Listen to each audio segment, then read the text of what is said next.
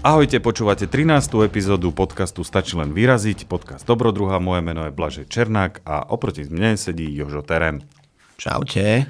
No Jožo, sme v dovolenkovom období, každý chodí niekam na dovolenky a my sme sa rozprávali o tom, že sa porozprávame o tom, že prečo ísť na dovolenku iba na Slovensku alebo či ísť do zahraničia a tak. A O tom, o tom sa chceme porozprávať, že, že, že čo z toho vznikne.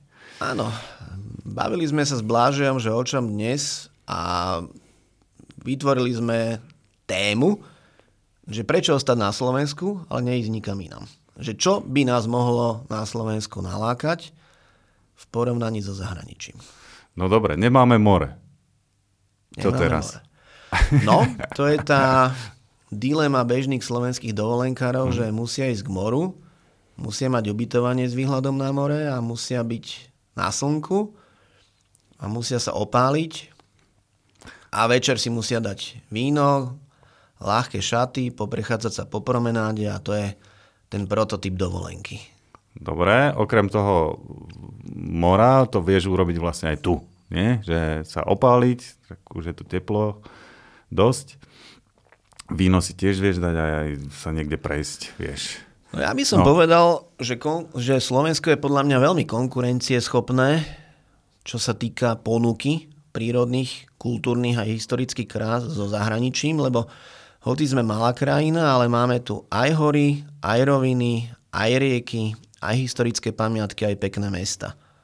No máme tu všetko okrem toho mora.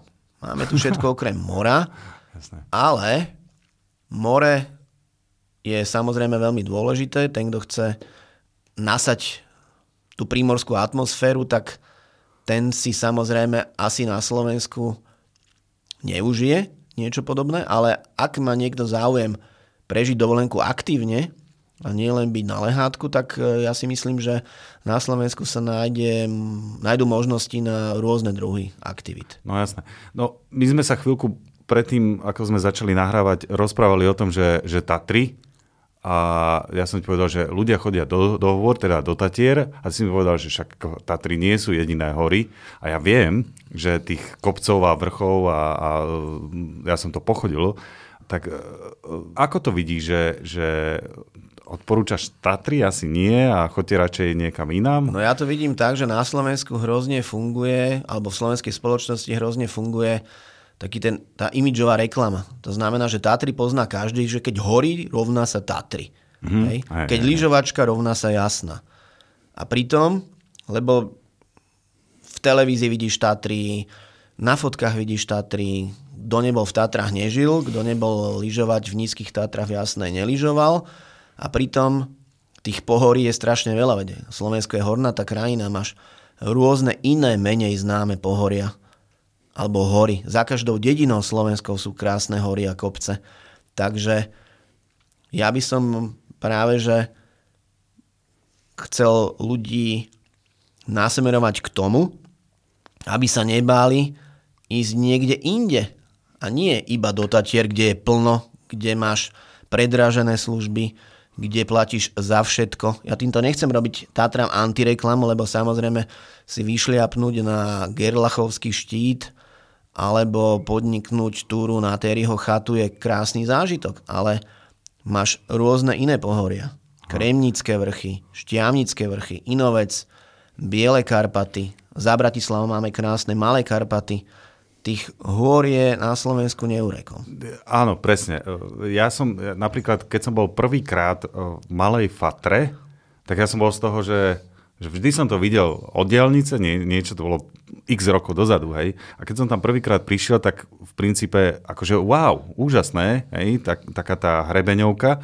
A e, to bolo super. Ja som akože dov, dovtedy si fa- tiež myslel, že iba Tatry sú, že to musí byť vysoké a skaly a neviem čo, ale taká Malá Fatra, to je pre mňa akože, že, že keď sa ma tiež niekto opýta, že kam, tak chod do Malej Fatry, hej.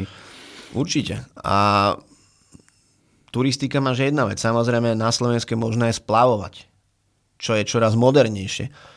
Stačí sa vybrať na, dajme tomu, rieku Hron, kde môžeš splavať. Môžeš si požičať člny, môžeš si zabezpečiť odvoz. Je tam, sú tam služby, ktoré ti umožnia to, aby si ty prišiel ako civil v rámci, dajme tomu, bežného pobytu a požičal si čln, zabezpečil si odvoz na začiatok trasy, odvoz z konca trasy a môžeš splaviť Hron. Môžeš spraviť, splaviť rieku Orava, môžeš spraviť Dunajec. Hej? Z Červeného kláštora je tam viacero pôžičovní, buď raftov alebo člnov, a môžeš e, zažiť pieniny, pohľad na pieniny z hladiny Dunajca, čo je nádherný zážitok. Mm-hmm. Môžeš e, robiť cyklistiku na Slovensku. Máš e, rôzne náučné trasy a samozrejme môžeš spoznávať Slovensko aj cez históriu, že si vyšlapeš na nejaký hrad, ktorých to máme tiež neurekom. Takže Slovensko ti poskytuje veľmi veľa možností, ktoré si môžeš vybrať. No áno, ešte sa vrátim k tomu splavu, že keď si v Bratislave, tak môžeš ísť z vraku malý Dunaj urobiť. Ja som to absolvoval so synom, ktorý mal tady štyri alebo päť rokov. Som ho posadil proste do toho, no jak sa volá, no taká tá, nebolo to kánové, ale som ho tam posadil, dal som mu toto. A teraz sme akože išli dva dní veľmi pokojnou riečku. Neviem, či si bol malý Dunaj niekedy. Áno, jasné. No, dobre. A to bolo úžasné, že, že som vlastne ani nevyšiel z Bratislavy vo Vrakuni, alebo neviem, tam sme proste nasadli a tam sme proste išli a teraz sme išli do tej Jahodnej, alebo neviem kam. A že to bolo že tiež wow, že keď som to objavil, že, že Malý Dunaj sa dá splaviť, čo, že jak, kde, uh, tak to bolo pre mňa také, že, že, že, že skvelé. A týchto takýchto drobných výletíkov si môžeš, tak ako hovoríš, urobiť strašne veľa a máš to doslova za rohom, za domom a ideš. Hej? Určite. Napríklad rieka Orava, samozrejme je to podmienené tým, aby bolo dostatok vody. Hej? Že v tých letných mesiacoch sú často tie rieky trošku, hladina je veľmi nízka, takže s tými splavmi je trochu problém, ale ak zaprší, tak samozrejme napríklad spraviť rieku Orava a mať záver splavu priamo pod hradom, pod Oravským hradom, mm-hmm, mm-hmm. je neskutočný zážitok, keď ty v podstate splavuješ rieku Orava a pozeráš sa priamo z hladiny rieky na to strmé bralo a nad tebou je Oravský hrad, odstavíš čln, môžeš výjsť a pozrieť si ten Oravský hrad, môžeš ísť na prehliadku, dole v Oravskom podzámku si dáš nejaký obed alebo občerstvenie, a tam ten splav skončí. Čiže vynikajúce. Nádherný zážitok. Alebo, e, ako si správne povedal, Malý Dunaj. Že si v Bratislave a zároveň splavuješ Malý Dunaj a skončíš a MHDčko pôjdeš domov. Čiže to je takisto veľmi zaujímavá vec. Alebo splavovať rieku Hron. Napríklad e, z Rejvišského podzámčia, kde môžeš buď začať ten splav, alebo ho tam aj môžeš končiť.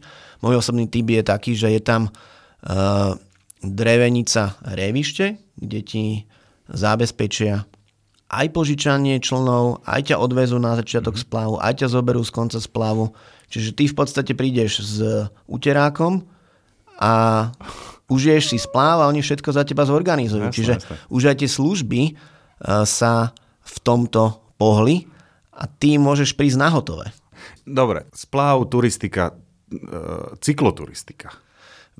Cykloturistika, no tak pozri, ja som z Bratislavy a chodím často na bicykli do Malých Karpát, čo je úžasné, lebo máme v Bratislave hneď za domom alebo za mestom Malé Karpaty a popri tom máš hrádzu Dunajskú, čiže môžeš jazdiť aj popri Dunaji. To je úžasné, lebo si v horách, si zároveň pri vode. Nedávno som bol napríklad v oblasti okolo dedinky Klak, Ostrý Grúň, mm-hmm. A tam sú úžasné cyklotrasy v Klakovskej doline. Mm-hmm. Hej. Konkrétne som išiel Pokútskou dolinou, taká menej známa lokalita, ale pre miestnych ľudí veľmi obľúbená. Je tam taký ranč, Blank sa to volá, veľmi taký originálny názov. Tam si môžeš uloviť pstruhov rybníčko, oni ti tam aj opečú. A tam začneš a ideš krásnu cyklotrasu, asi desať kilometrovú, väčšinou je to po asfaltke cez les a skončíš až na Partizánskej chate, uh-huh, uh-huh. ktorá slúži ako východzí bod na túru na Vtáčnik, uh-huh. na horu Vtáčnik. a ak chceš pokračovať, tak môžeš ísť od tej partizánskej chaty až k Pokutskému vodopádu. Hej? A potom sa môžeš vrátiť opäť na ten Ranch Blanc, ale sú borci, ktorí pokračujú na bicykli až hore na Vtáčnik. Uh-huh, uh-huh. Dá sa to. Uh-huh. Alebo, alebo sa dá výsť pešo. Uh-huh. Takže napríklad takáto cyklotrasa Pokutskou dolinou, čo som nedávno absolvoval asi dva týždne dozadu, to je taký môj tip. Uh-huh. Vyskúšajte si to, bolo to, bolo to veľmi zaujímavé. Uh-huh. No tých cyklotras je celkom dosť. Ja mám kámoša, ktorý chodí v princípe každý tretí deň e, niekam sa akože prejsť a, a, a bicyklovať. A to asi je veľký pokrok tiež, nie? Posledné roky, že sa vybudovali rôzne trasy a tak, hej? Či ako to cyklotras je neurekom, ako nemá zmysel tu spomínať nejak desiatky ďalších, jasné, lebo to by jasné. sme to boli dva dní. Ako spomenul som napríklad tú Pokutskú dolinu, ale cykloturistika v rámci dovolenky na Slovensku je určite jedna zo silných možností, že naozaj, ak niekto nechce ísť vyslovene na tú klasickú dovolenku k moru, tak môžeš ísť s bicyklom po Slovensku, môžeš to kľudne nakombinovať so splavom nejaké rieky, môžeš si vyšliapnúť na hrad, napríklad v rámci cyklistiky alebo splavovania ísť potom na Oravský hrad, alebo v rámci e, splavovania Hronu no. a cyklistiky v okolia toho Pokutskou dolinou môžeš ísť na hrad Révište, čo je takisto menej známy hrad, ale veľmi pekná hradná zrúcanina, ktorá teraz prebieha rekonštrukciou. Takže hrad Révište, spláviť Hron a dať si cyklistiku po Pokutskej doline je takisto veľmi pekný typ. Takže my tu máme iks ypsilon takýchto malých mikrooblastí alebo mikro, e, mikroregiónov, kde sa dá zažiť fantasticky predĺžený víkend alebo aj týždeň. Mm. Len stačí trošku zalistovať buď na internete, alebo si vypočuť takéto podcasty, alebo sa trošku upriamiť aj iným smerom, ako sú iba Tatry, alebo také naozaj mainstreamovo známe lokality na Slovensku, ktoré sú preplnené. Jasné. Ja som bol teraz tiež, cestoval chvíľu, iba víkend, nazvime to. A čo som si vlastne uvedomil, že my sme boli niekde okolí Partizánskeho a bolo strašne teplo a v princípe pozerali sme do mapy a chceli sme sa okúpať niekde. A v princípe každá väčšia dedina má za dedinou je nejaký ten rybník alebo niečo. Čo bolo, čo si vlastne uvedomujem, že, že ideš len tak niekam, nemusíš ísť na veľkú nejakú priehradu, ale prídeš niekam k nejakému rybníku a niektoré majú aj, akože aj bufet, ale okúpeš sa každých proste dvadsať tridsať kilometrov hoci kde, hej? Keď, čo je úžasné. Plus sú tam akože nejaké možno ohniská, čo je tiež zaujímavá vec na Slovensku, že, že keď napríklad cestuješ takto tým bicyklom, tak a ideš do stanu, tak nemusíš hľadať vyslovene kemp, ale nájdeš si takýto rybníček, niečo, spravíš si tam ohník, samozrejme, aby si to tam nepodpálil, ale tie ohniská tam sú. A to je úžasné. Slovensko je v tomto akože super. Hej? Existuje to aj inde na svete, samozrejme. Takýchto výletov sme podnikli napríklad v krajinách Pobaltia, Estónsko, Lotyšsko, Litva. Sme chodili presne takýmto štýlom, že sme prespávali pri rybníkoch. A bolo to tam veľmi podobné ako na Slovensku. Takže áno, je to možné aj niekde, niekde inde. Určite, ale... ale na Slovensku samozrejme, ale by som podotkol, že ľudia väčšinou poznajú Zemplínsku šíravu, tak, Liptovskú tak, tak. Maru, Domašu, alebo aj Duchoňku, čiže tie veľké známe nádrže. Ale na Záhorí pomaly každá dedina no. má svoj rybník alebo nejakú vodnú plochu, kde sa môžeš okúpať, alebo sa samozrejme môžeš okúpať aj v riekach na Slovensku, ktoré majú veľmi osviežujúcu vodu.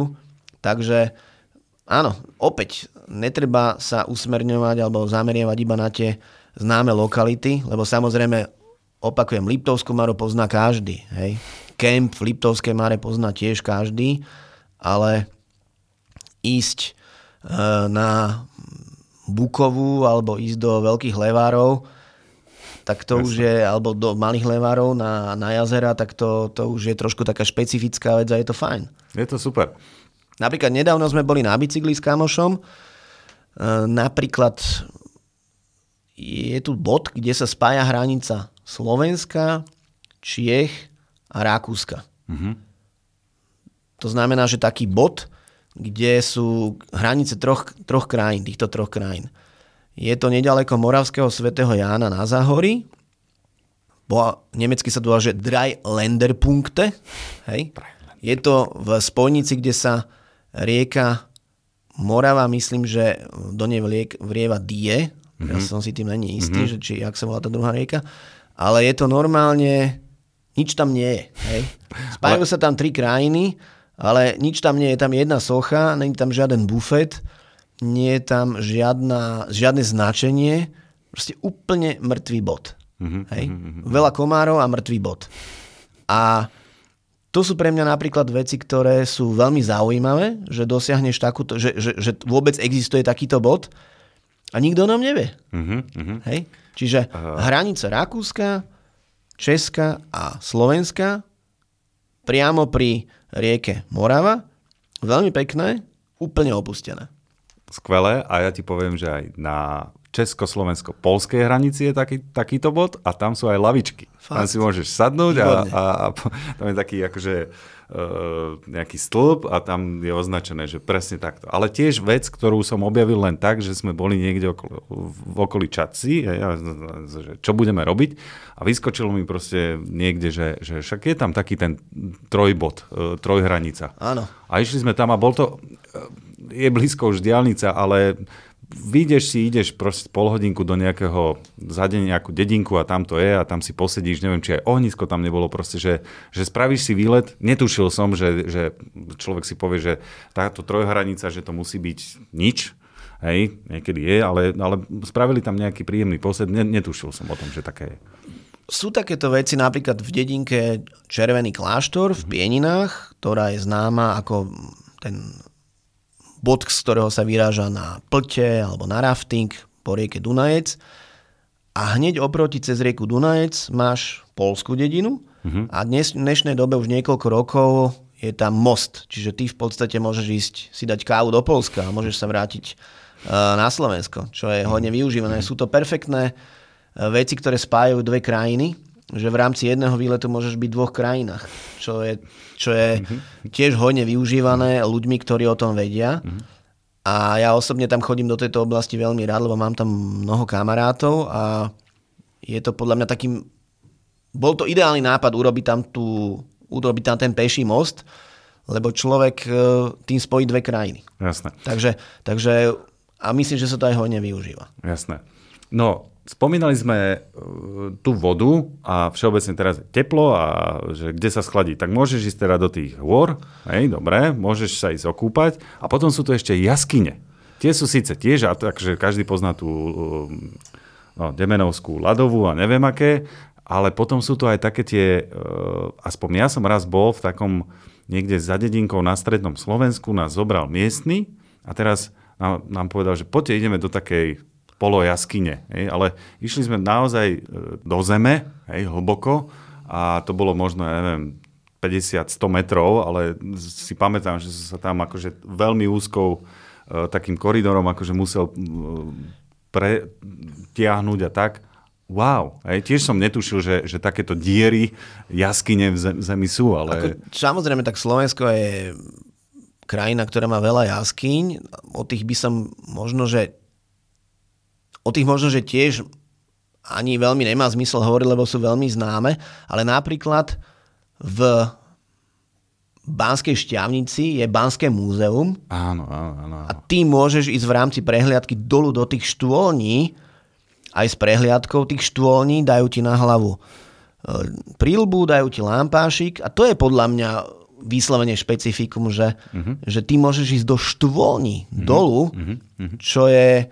Čo, o čom tiež veľa ľudí až tak nevie. Mm-hmm, hej? Mm-hmm. Čiže ka- samozrejme každý pozná Banskú Štiavnicu, je tam veľmi veľa turistov, je to krásne mesto, o čom tiež nemá zmysel hovoriť, lebo to vie každý, jasne. Ale že je tam v rámci toho možné ísť aj do Banského múzea a zažiť priamo tú atmosféru, ako sa asi niekedy cítili baníci, tak to je už také špecifikum a pridaná hodnota mm-hmm. tohoto celého, mm-hmm. lebo to tiež nemôže zažiť hocikde.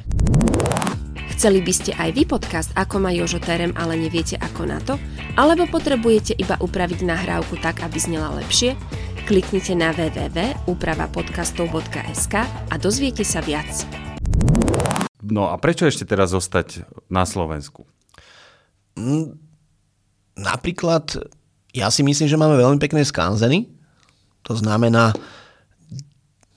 dediny, mm-hmm. ktoré ti ukážu ľudové staviteľstvo z minulosti, že ako to na Slovensku vyzeralo. Môj veľmi obľúbený skanzen je v Zuberci. Ten je podľa mňa zasadený do nádherného prírodného prostredia. Čiže môj tip na skanzen je Múzeum Oravskej dediny v Zuberci pod Tatrami, naozaj nádherné. Veľmi známe je, veľmi známa je Príbylina. Veľmi známy je samozrejme Vlkolínec, ktorý môžeš uh, spojiť aj s turistikou po okolitých kopcoch. A toto sú podľa mňa tie tri typy, také, také najznámejšie skanzeny, ktoré máme a podľa mňa sú veľmi pekné. A myslím si, že sú tiež svojím spôsobom výnimočné, lebo mm. tak pekné skanzeny, samozrejme každá krajina má svoje skanzeny, kde sú zachované nejaké ľudové staviteľstva, ale myslím si, že tieto naozaj stoja na návštevu. Stoja za návštevu, bolo v nich už veľmi veľa ľudí, ale ja by som to dal ako tip v rámci turistiky alebo v rámci nejakých aktívnych mm. v rámci nejakých aktívnych aktivít, tak trošku sa prejsť aj po skanzene a načrtnúť do, do histórie toho prostého ľudu, že ako niekedy žili ľudia. Uh, áno, a v tom Vlkolínci, neviem, či si tam bol ubytovaný. Nebol. Nebol. Tak dá sa tam ubytovať uh-huh. normálne uh, a to je zážitok plus ešte navyše, pretože počas dňa tam máš tých turistov, ale keď si tam proste večer ubytovaný a ideš tam si sadnúť a pozrieť sa nad dedinu, tak nasávaš atmosféru tej dediny, v, v podstate tam nikto nie, pár, pár turistov a prespať tam je tiež zážitok, zobudiť sa tam je tiež veľký zážitok, takže toto by som tiež ešte možno. Ako Vlkolínec je špecifický tým, že je to skanzen, kde zároveň ešte žijú ľudia.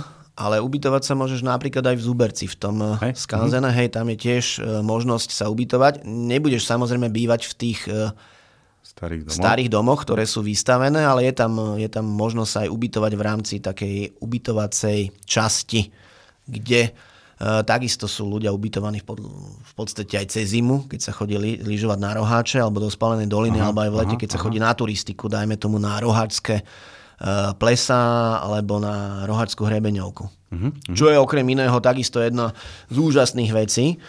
Uh, Roháčska hrebeňovka, uh-huh. Západné Tatry, uh-huh.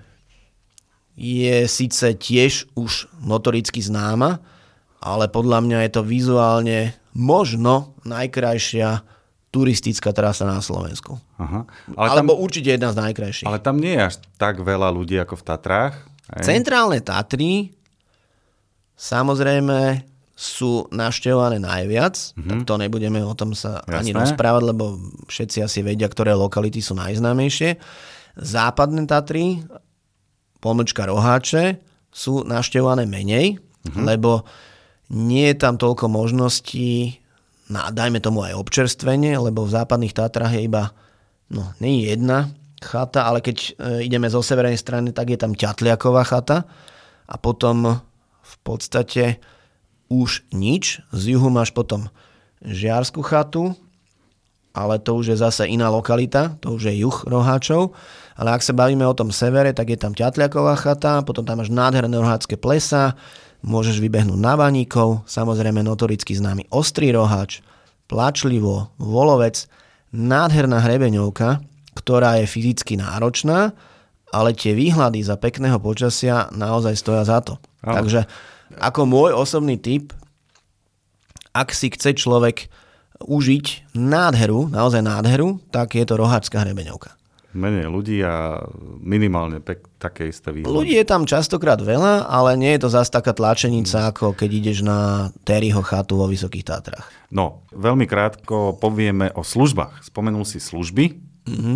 Čo myslíš? Ide to, lebo to sa vždy tak hovorí, je to predražené, je to uh, nekvalitné.